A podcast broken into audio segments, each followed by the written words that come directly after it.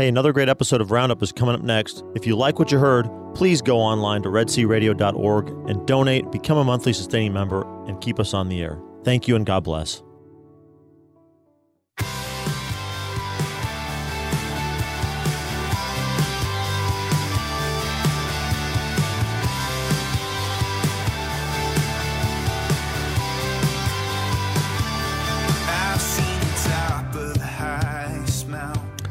Good morning. It is Wednesday, March 9th, 2022, and you're listening to the Red Sea Roundup. Thank you for joining us. I'm your host, Deacon Mike Beauvais, and yes, I'm normally on the first Wednesday of the month, but last week we had Dr. Thaddeus Romansky take his turn at the first uh, Wednesday, and I was relegated to the second Wednesday.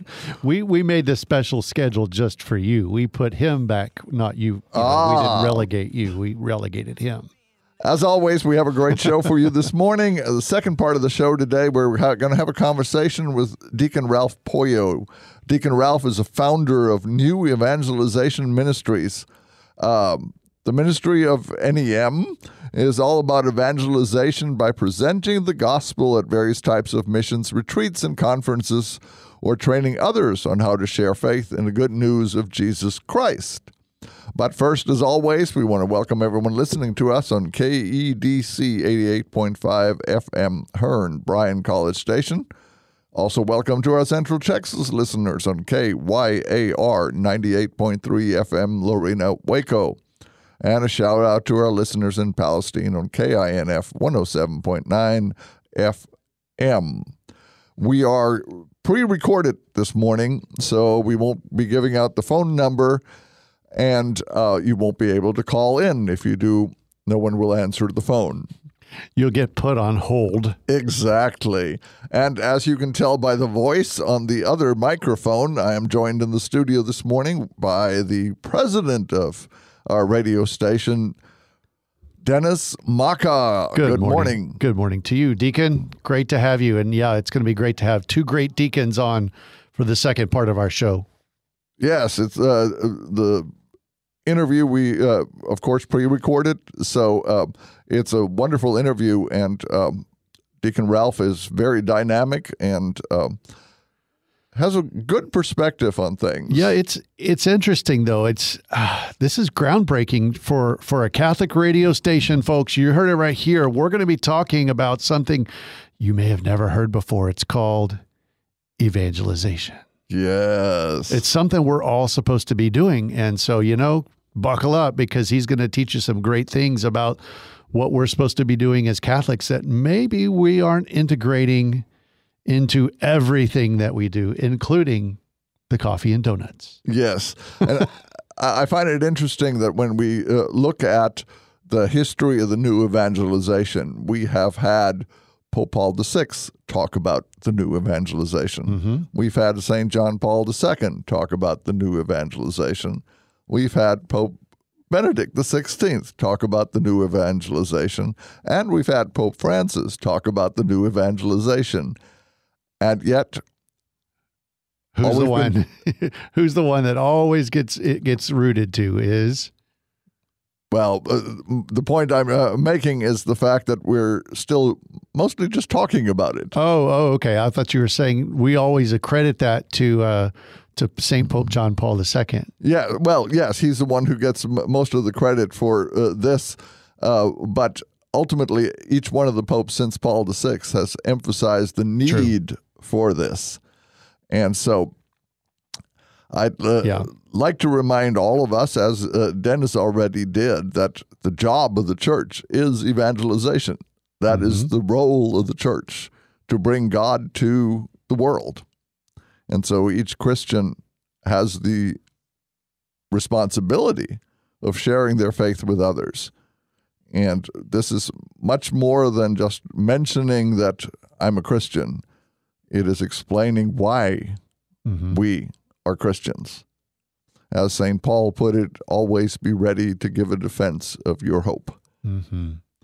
Now, before we get into uh, another topic, I do want to begin with a prayer. And uh, I would like to pray the St. John Paul II prayer for families. So let us begin in the name of the Father and the Son and the Holy Spirit. Amen. Amen.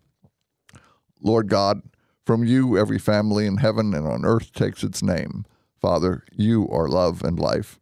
Through your Son, Jesus Christ, born of woman, and through the Holy Spirit, the fountain of divine charity, grant that every family on earth may become for each successive generation a true shrine of life and love.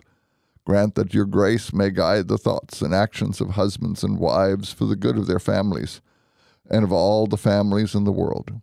Grant that the young may find in the family solid support for their human dignity and for their growth in truth and love. Grant that love, strengthened by the grace of the sacrament of marriage, may prove mightier than all the weaknesses and trials through which our families sometimes pass. Through the intercession of the Holy Family of Nazareth, grant that the Church may fruitfully carry out her worldwide mission in the family and through the family. We ask this of you, who is life, truth, and love, with the Son and the Holy Spirit. Amen. Amen. In the name of the Father, and the Son, and the Holy Spirit. Amen. Amen. Now, for the first part of the show, since we are in the season of Lent and Ash Wednesday was last Wednesday, so we mm-hmm. have had a week of this. And as I mentioned to Deacon Ralph, that, you know, after the first week, I'm still solidly on good footing in all the things that I decided I was going to do for Lent. And um, so I still have hope that I will carry it through the entire 40 days. But I thought we'd talk a little a bit about what Lent is, why we celebrate Lent, and then what the three major constituents of Lent are and why they're so important in our spiritual life. All right. Uh, of course, Lent is actually the 40 days between Ash Wednesday and Holy Thursday because Mhm. Lent ends with the beginning of the Triduum. It actually ends at the celebration of the Mass of the Holy Eucharist. hmm And the reason Lent is there is because traditionally Easter is when Catholics came into the church. In the early church, there was a period of preparation, and the last 40 days of that preparation, and nowadays people complain that RCIA is too long and it usually lasts nine months. It used to be three years.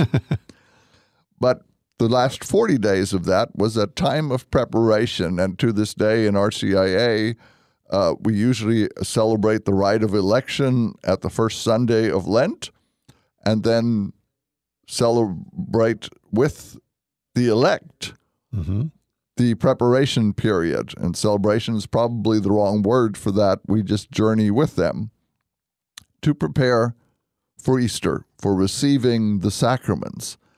And people might be going, well, if this is for the people receiving the sacraments, why am I going through Lent?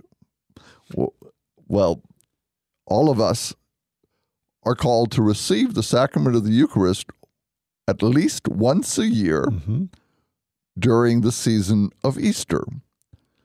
So, in effect, each one of us is preparing for the reception of the sacraments. Wow.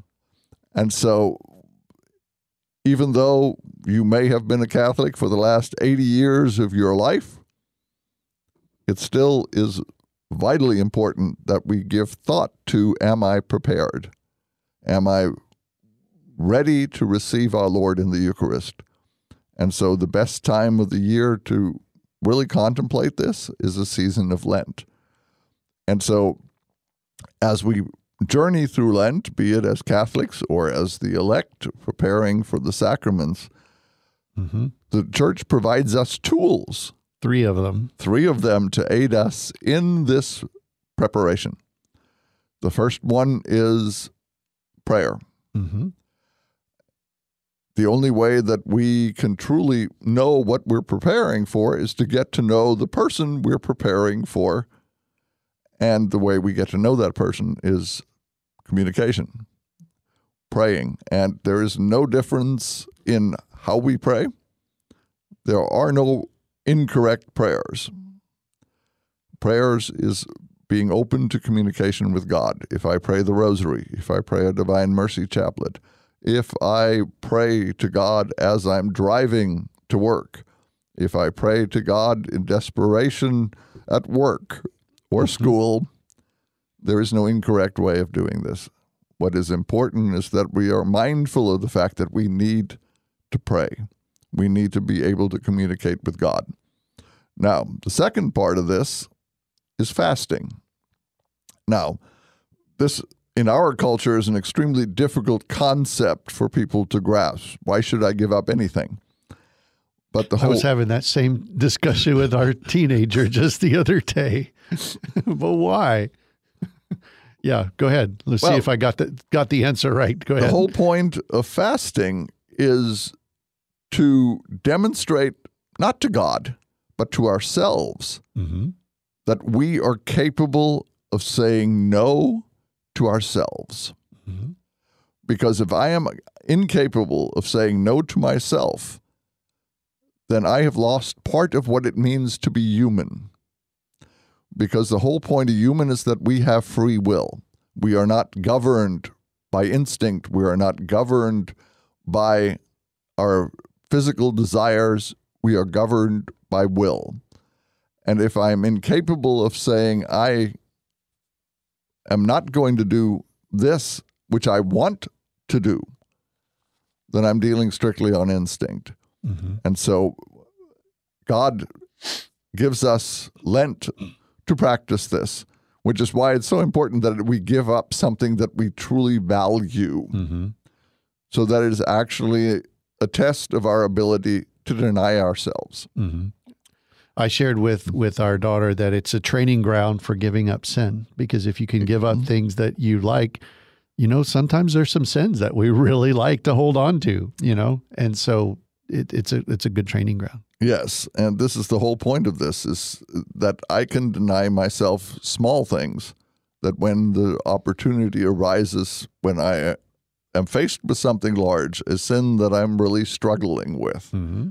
that I've had the practice to tell myself no. Mm-hmm. And so, so often we dismiss fasting and abstinence throughout Lent as it's not going to do anything. Well, if I'm not doing it, it's definitely not going to do anything. and so, you know, I urge everyone to decide, even the, a week into Lent, if you haven't up to this point, Think of something to give up and practice saying no. The last part of this is almsgiving. And almsgiving is our understanding of what the meaning of charity is. Mm-hmm. Is it just giving to the poor or is it uh, giving? No. Uh, okay. It is uh, largely, of course, the thought of giving to the poor, but it's the giving. Mm-hmm and it's not just giving it to somebody that I like. It's more important that I give to someone where I'm getting nothing in return. Okay. And so almsgiving can be to the church, it can be to a charity, it can be to a poor person, it can be to someone in the family that's in need. It is the giving for no other reason than that I am called to share what I have with others. And so it is not by accident that the word love that we use in Scripture is actually charity. Mm-hmm. And so we express our love in how charitable we are, in how, and this is charity not just in act uh, in money monetary terms, but in right. action as well. Time, talent, treasure. Time, possibly? talent, and treasure. And sometimes for us, especially in this culture, it is our time, which is far more valuable mm. than even money. True to that. So, this season of Lent, as we're going through it, I urge everyone give some thought to how you're going to practice praying, fasting, and almsgiving. As promised, we're going to uh, come back in the second seg- segment talking with Deacon Ralph Poyo, the founder of New Evangelization Ministries. And uh, quick reminder it is pre recorded, so we won't be able to take any phone calls. Now, When we come back on the other side, we will have our interview, and I hope everyone sticks around as we go to our break and uh, see you all on the other side.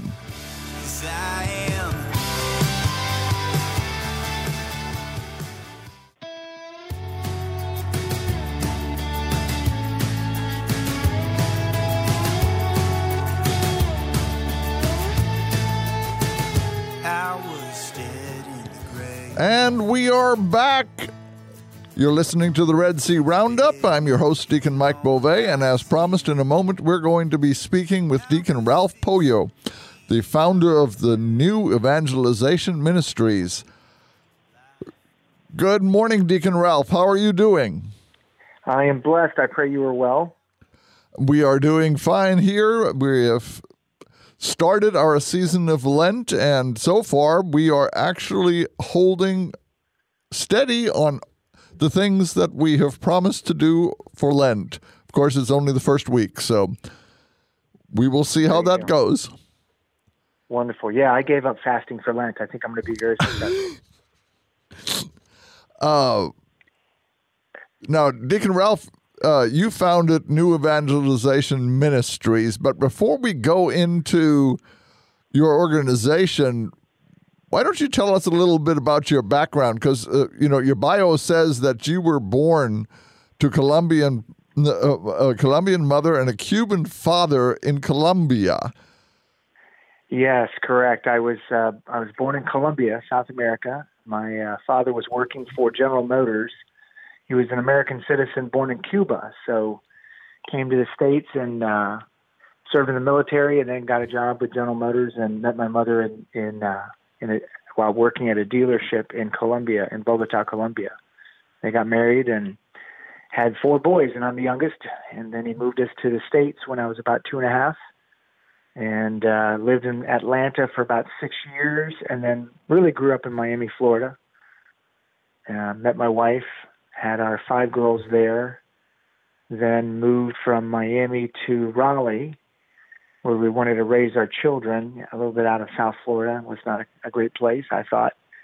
Um, and that's where I uh, served the church. I, I did full time youth ministry for 23 years and uh, director of faith formation at a parish in Raleigh for seven years and was ordained in Raleigh to the diaconate, permanent diaconate. And uh, about a year and a half after that, I heard the Lord call me and say, It's time to go. So he uh, gave me the vision for this ministry, New Evangelization Ministries, and and uh, just took a big jump, moved my family and uh, out of my, uh, Raleigh to uh, Steubenville, Ohio, and that's where I was living for 14, 15 years till about uh, well, till a year, a year ago last December, and now I currently live in Georgetown, Texas. Now, I'm always curious when I uh, talk to someone that uh, had a call to the permanent diaconate. When did you first sense that you might have a calling to the diaconate? Well, I, I, it's something I'd looked at when I was young, uh, when I had a conversion experience and started working in youth ministry in Miami. But they had very specific rules in that diocese. If you had young children, you certainly could not enter the formation process. And uh, of course, I, at that point, I was still too young. But so just kind of put that off, that thought to the background for a while, and then while I was in um, in Raleigh, was started to become a daily communicant, and at the time of uh, this two week period, the time of the consecration, the elevation, uh, I, I started to hear, "Come be my deacon," and it happened two weeks straight every day. And uh, so he ha- obviously had my attention, and I said, "Well, Lord, I, I hear you calling me, but there's no diaconate program in, in our diocese." And sure enough, six months later, uh, the diocese announced they were launching the first class of formation for the for the diaconate in Raleigh. Ask and you shall receive. There you go. How did you end up from Raleigh, North Carolina, to living here in Texas? Well, we I was uh, affiliated, loosely affiliated with Franciscan University in Steubenville, Ohio. I started speaking at their youth conferences and adult conferences in 2000, and um, so just love the university, love the education that they were offering. My kids grew up watching me speak at these conferences, and eventually, three of the five attended the university. Uh, and we just felt um, just a strong tie to the university. So when we moved to Steubenville, the Lord, the Lord had asked us to do so. We were getting our um, second daughter settled into school up at Franciscan, and my wife and I both separately heard the Lord say it's time to move. And so on the eight-hour drive home, I, you know, we were looking at each other, going, "Are you hearing God say it's time to move?" And we said, "Yeah." So we prayed for eight hours and said, "Lord, what's Your will?" And it was pretty clear: be prepared to move by next summer and tell your bosses now. So I went in and told my pastor where I was working, and her, she was working at an elementary school, and she told her principal that this was going to be our last year, and that in the summertime we would be moving. He asked me where. I said I don't know because the Lord hadn't revealed that yet. And he said, "Well, what are you going to do?" I said, "I don't know." I just know that the Lord said it's time to go. So, and he told, he commanded me to tell you. So here I am. And then about a month and a half later is when he, in prayer, asking him, Lord, we, we did what you told us to do. You want to tell us where we're going and what we're doing? He said, you're going to Steubenville. And then he, in, in just in prayer, unfolded a vision for New Evangelization Ministries. So we, um, I started to create a nonprofit and, uh, and now the Lord gave me three very clear, distinct rules in doing that. He said I couldn't charge fees for speaking, I could do no major fundraising, and I can do no major publicity, which for business model is absolutely horrible, but it's what the Lord wanted. So we just obeyed, and I, I all I did is sent out an email blast to all the people on my email list, contact list, and and began the journey. And next thing you know, checks started arriving, and and between the checks and my home parish giving us a going away party and a check basket, we ended up having like $40,000 seed money to move. And so we moved with three speaking engagements uh, on the books, and my wife had no job, and my kids were going into high school, or already in high school or going into high school, and a couple were in college.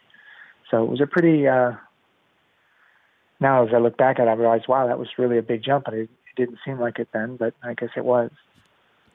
I find it interesting that most of the people I know that have a sense of a calling from God wanting them to move in a certain direction are always lacking detail. It's, uh, you know, here at the radio station, you know, Dennis started this radio station and basically it's just go do this and no details. Hey, Deacon. Yeah.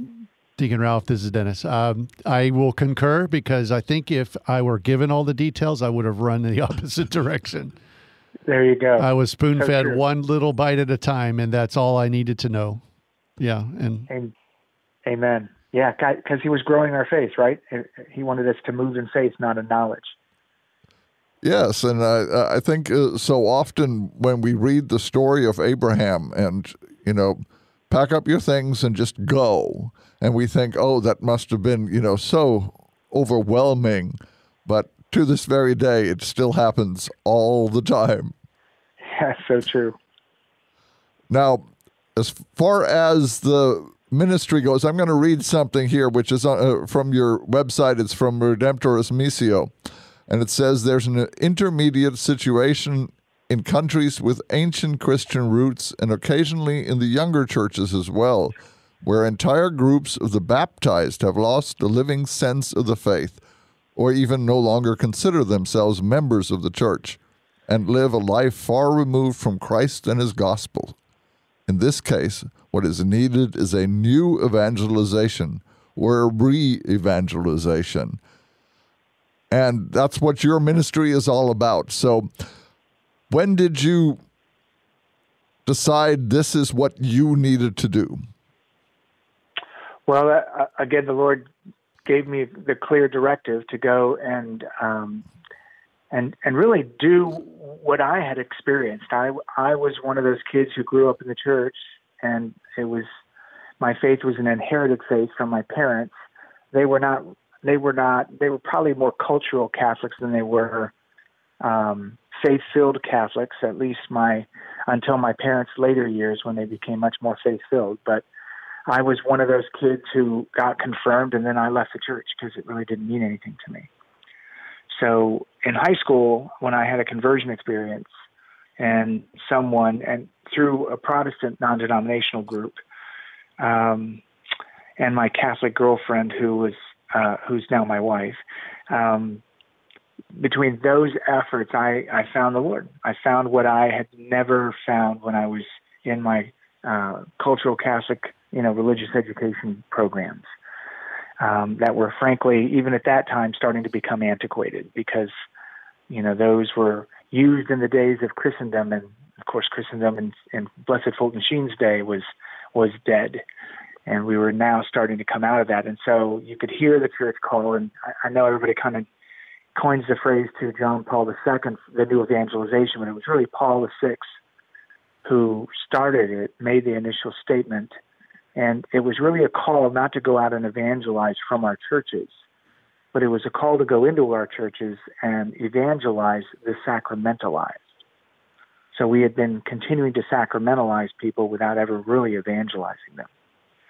And so it's really the new evangelization is really a movement to go back into our pews and evangelize those who are sitting right there, um, who are, who have to some degree been, you know, again faith-filled Catholics in terms of doing what what they were simply told to do: go go to mass, be good people, that get your sacraments, that that kind of deal. But of course, as we've seen, that that doesn't retain people uh, and we've just consistently been losing more and more people. So it became really clear that was that was a passion of my heart when I found the Lord and realized, gosh, there's so many kids that were like me, who went through the process, received the carrots, so to speak, but never really understood the why of our faith. And that's something that I'm very big on these days, particularly now post COVID. Um, I'm really emphasizing the why why are we Catholic? Why do we believe what we believe? Why are we going through Lent? Why do we need to do the things that we're doing? Why God? Uh, the world wants to know, and we've just been very uh, ineffective in trying to articulate that message for the multitude, both on a personal level as well as I believe in a corporate level. I want to remind our listeners we're talking with Deacon Ralph Poyo, the founder of the New Evangelization Ministries and uh, want to remind everybody that this uh, segment of the program is pre-recorded. Uh, Deacon Ralph, a couple of things that you brought up in the last uh, uh, few minutes. One is the idea that we need to evangelize the sacramentalized. And one of the things that I've noted is that in the past, even if people were not catechized that much, it rarely was their faith challenged the way it is nowadays. And nowadays, the challenge comes from all directions, uh, different uh, uh, Christian denominations, uh, the secular world, even school. And so a lot of times the young people have no answers. And so they believe there are no answers. Is that something that you've seen also? Oh, absolutely. Sure. I, I think, you know, in many ways you look at the culture around us and people are still, particularly with the uncertainty of life and all the craziness that's happening these days, people are looking for something authentic and they want to know I, as I go around, I tell people, you know, the the question that's being asked of the evangelist today is, how do you know Jesus is real? Don't tell me about what he did 2,000 years ago. Don't tell me stories from the Bible. Tell me about what you know. What you, how do you know that he's real today? And and frankly, we've not. Um, you know, the average Catholic sitting in the pews has never really had any any sort of real formation or development in being able to give a clear articulation to that. You know, we, have not been good at processing the times we've encountered God, where He's shown up, um, and so we have it, find it difficult to put voice to it, let alone give you know testimony, which is such a foreign thing for so many Catholics. Um, they they would prefer to, have a private faith in God, and yet that's that's not Christianity at all. Um, we're supposed to go out and share what we've been given and, and share what we have found. Um, so, but we do have a culture now that wants to make God irrelevant, um, doesn't want to believe in God, uh, and is trying to push God and everything of God, church, and everything to the peripheral. Uh, you know, and if they could outright, you know, move us totally out of the public square. Um, you see it. We live in a tolerant society, so they say, and yet the only organization that don't tolerate is the Judeo-Christian faith belief. That group, because it challenges the false belief system of the culture. Amen. Uh, one other thing that you brought up that I find fascinating, and uh, you're not the only person that has mentioned this, is people that have had a reversion to their Catholic faith have done so a lot of times through Protestant youth ministry, where yes, and uh, th- which tells me that uh, you know your ministry is vitally important, especially when you're dealing with young people, to provide a Catholic version of this to draw young people back to their faith with the truth. Oh, I, th- I think so. I believe so. Most of my focus these days, I, I mean, I did work with youth ministry for, for many years, and now uh, in recent history, the Lord has really asked me to now focus on the adults.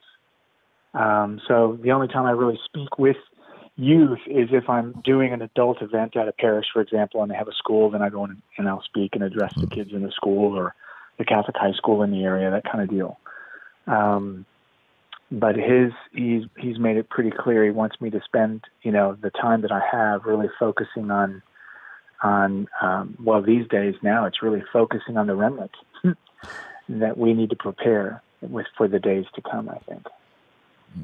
Which brings up something else that I noticed on uh, your website is for sacramental formation, especially for confirmation for young people how important it is to engage the parents as much as the kids. And one of the things that you mentioned is that, you know, parishes that have a mandatory retreat for the parents in conjunction with sacramental formation. What a great benefit that is because it helps the parents journey with their children.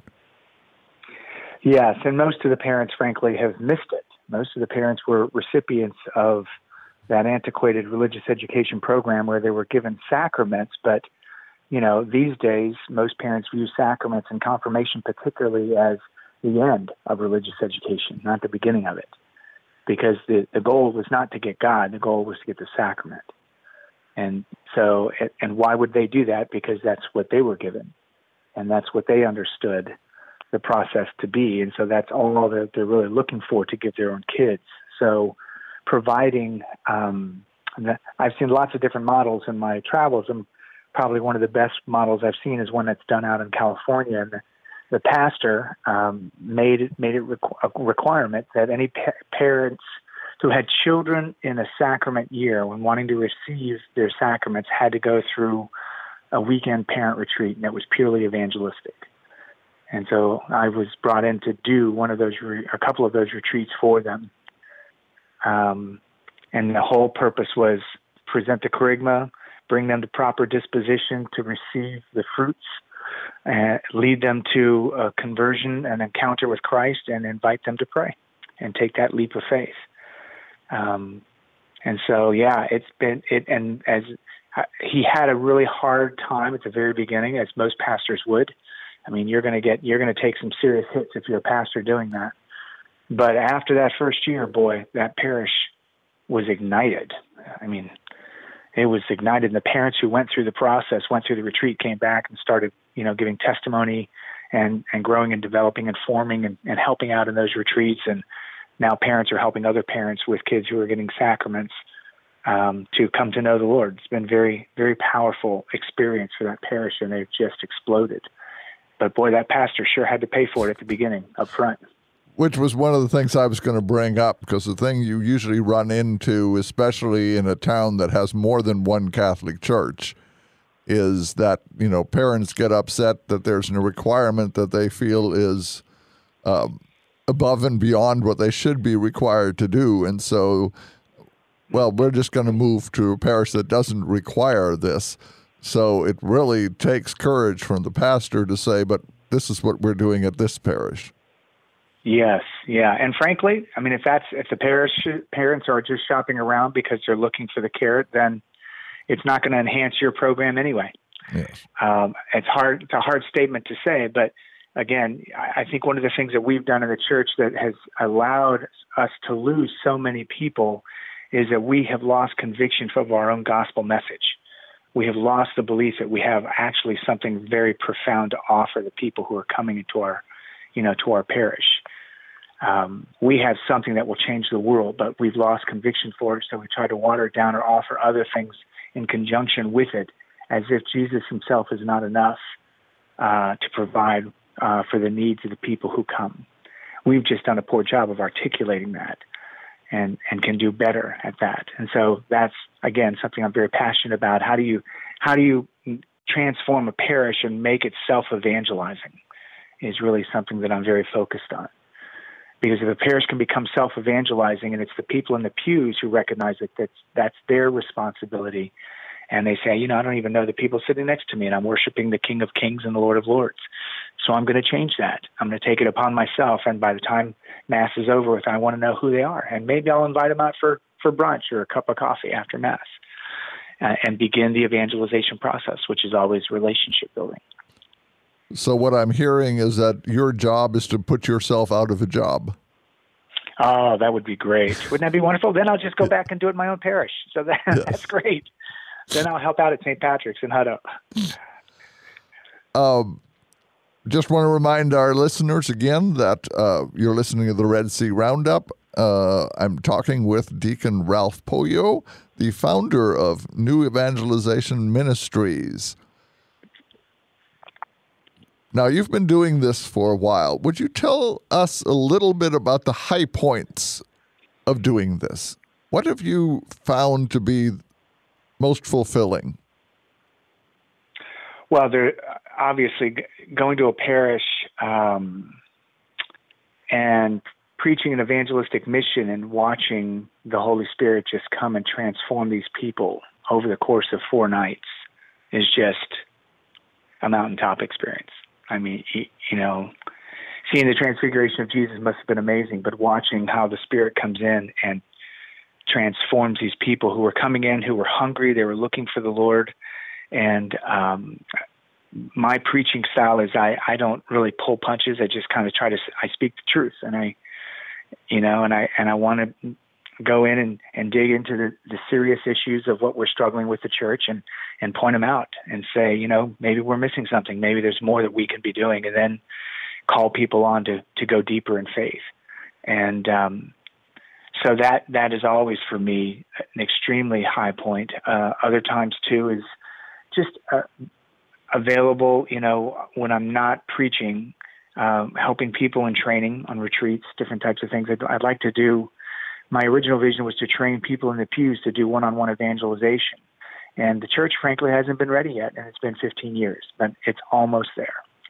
It's almost there because we need to prepare the people in the pews to be able to give answer, to lead people to the Lord when all the when all these people start turning around and going, "Oh my gosh, I I want God, but I don't know how to find Him."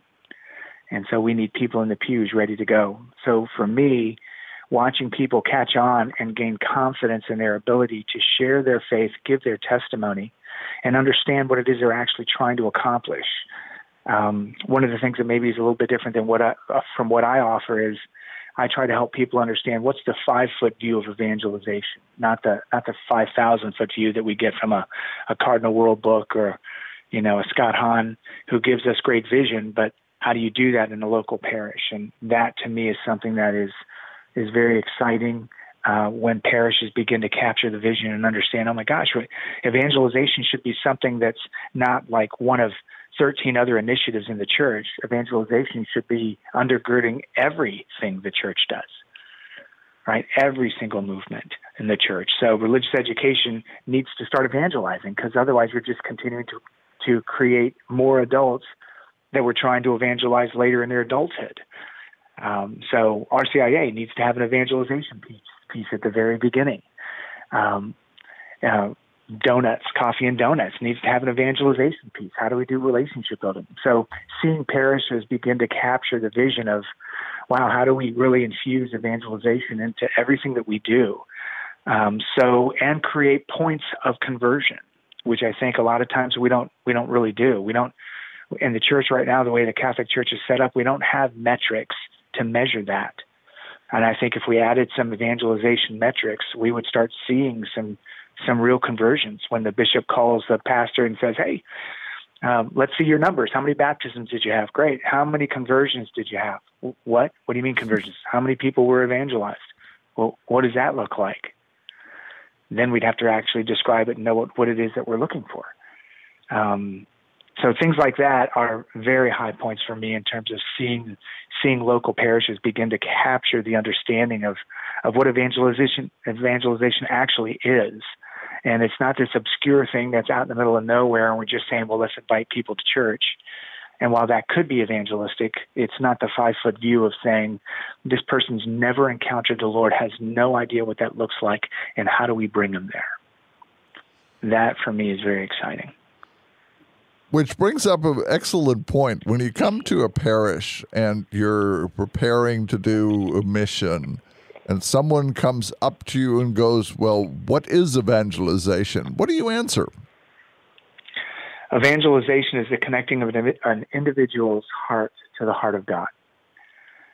And so the way I described it, you know, part of part of the definition I think that people get so tripped up on is because uh, people have a, a misunderstanding of the concepts of, for example, heaven and hell. They they simply think that heaven and hell are places we go to after we die. And the prevailing misguided thought is if you're good, you go up, and if you're bad, you go down. And yet, the Catechism, I think it's 2794, teaches that uh, when it refers to heaven, says that heaven is not this a place or in parentheses a space, but rather a way of being. So, what is this way of being? And I articulate that as being heaven is to be in living in eternity in a nuptial relationship with God, which of course nuptial means marriage, right?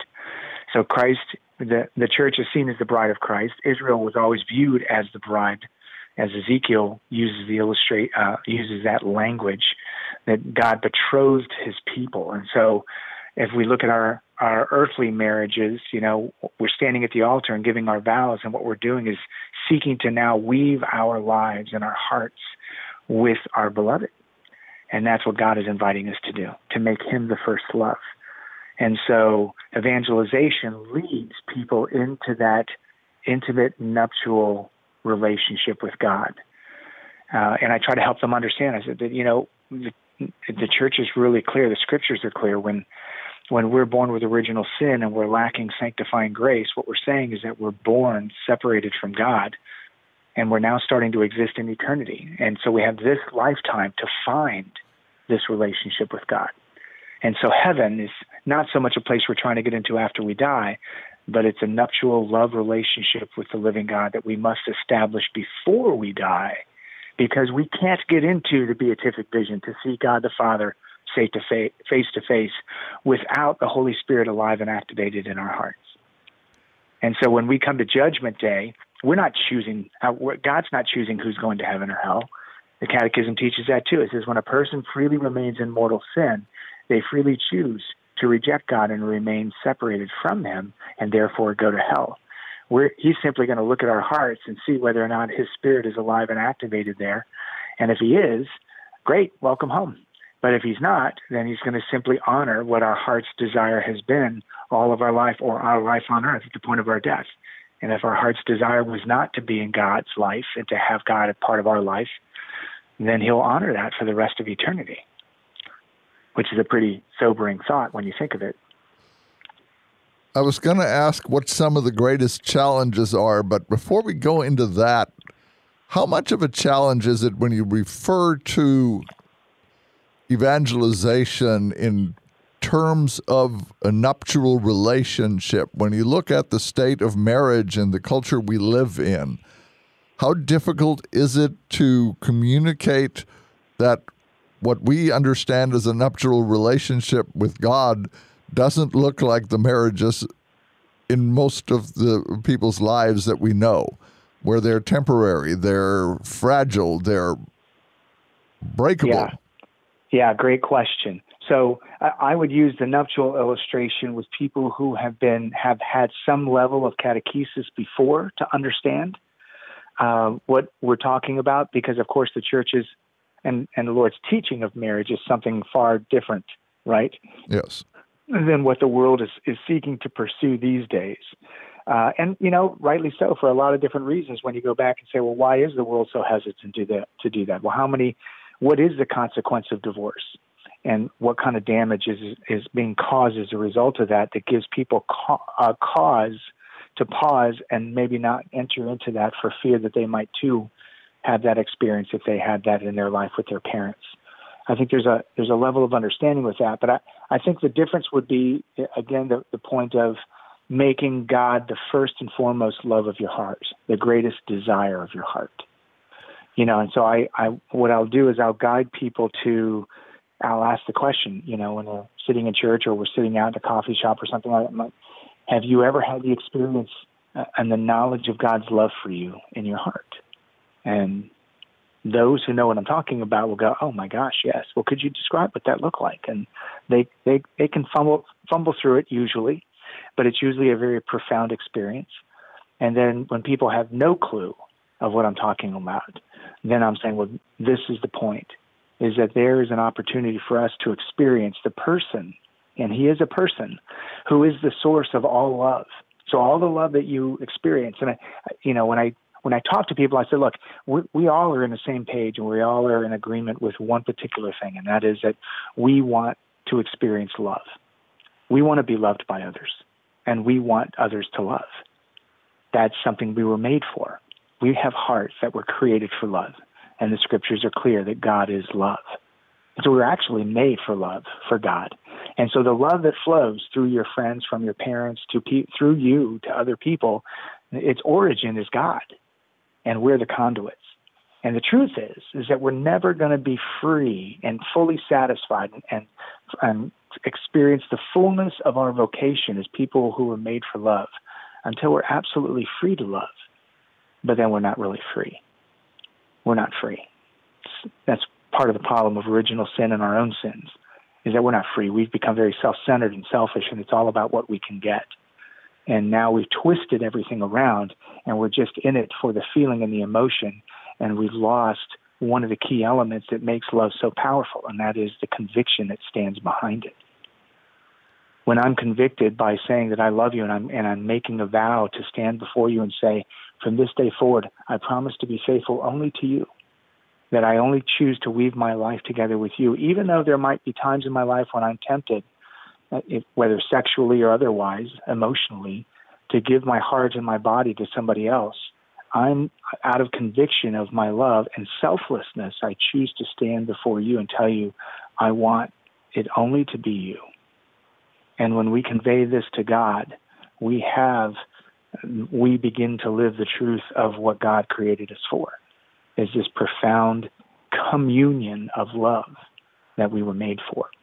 And usually when I talk with people who don't know the Lord and are trying to understand God, they can understand those concepts because they're so real. And they can also understand the other side of the fence, and that is the consequences of sin, the brokenness and the pain and the suffering, right? That because we chose to love, we're experiencing so much pain.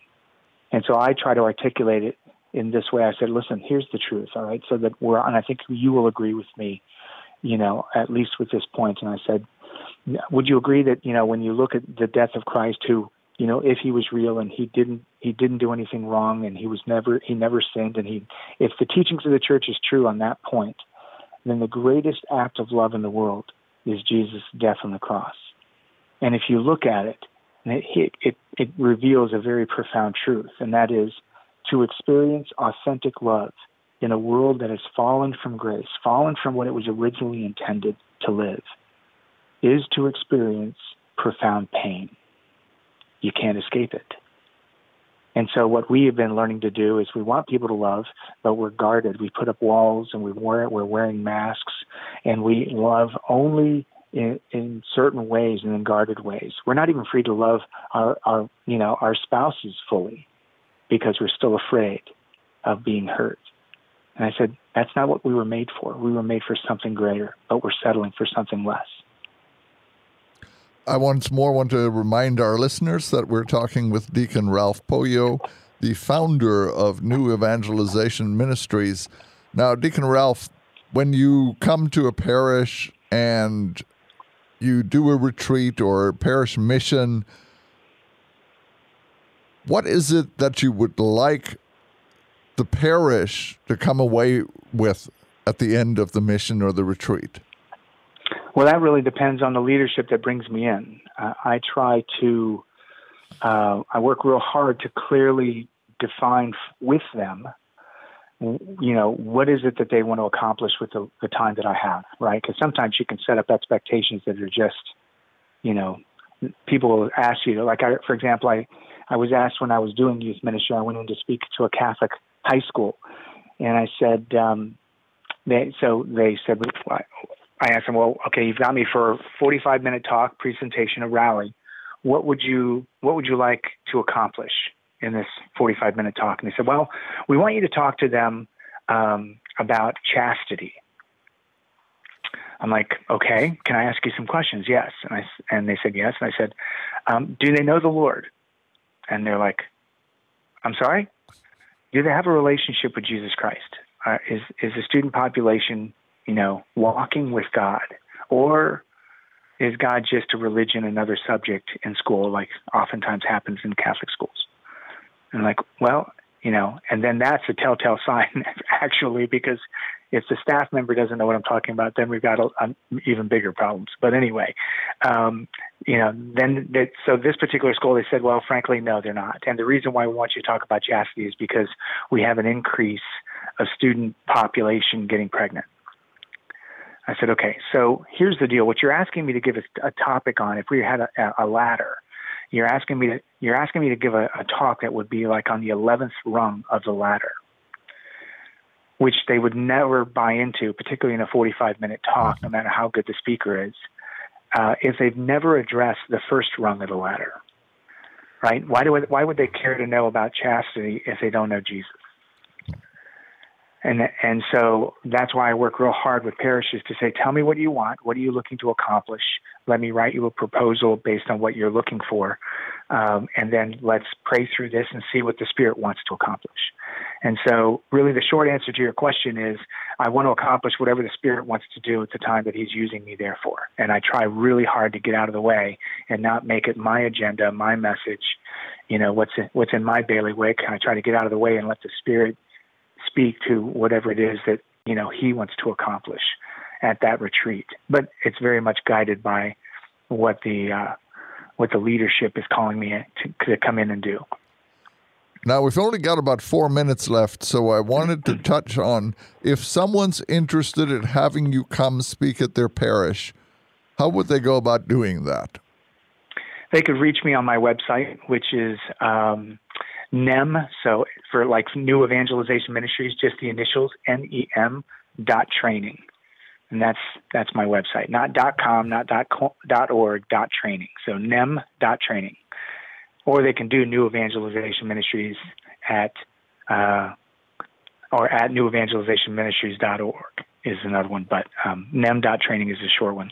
If they would go on the website, uh, they can contact me, and then we can begin, or they can choose to email me at um, DRP for Deacon Ralph Poyo at nem.training, and we can start the dialogue there for you know calendar days. But they can go to my website and see what dates are available. The calendar is pretty up to date. Um, and we just start a dialogue, and then we, we have a process we take them through to, to pencil them in and then make it a firm booking. Now, I imagine this time of year is pretty much your busiest time, or do you stay pretty busy throughout the year? Well, before COVID, I was booked out about a year and a half in advance.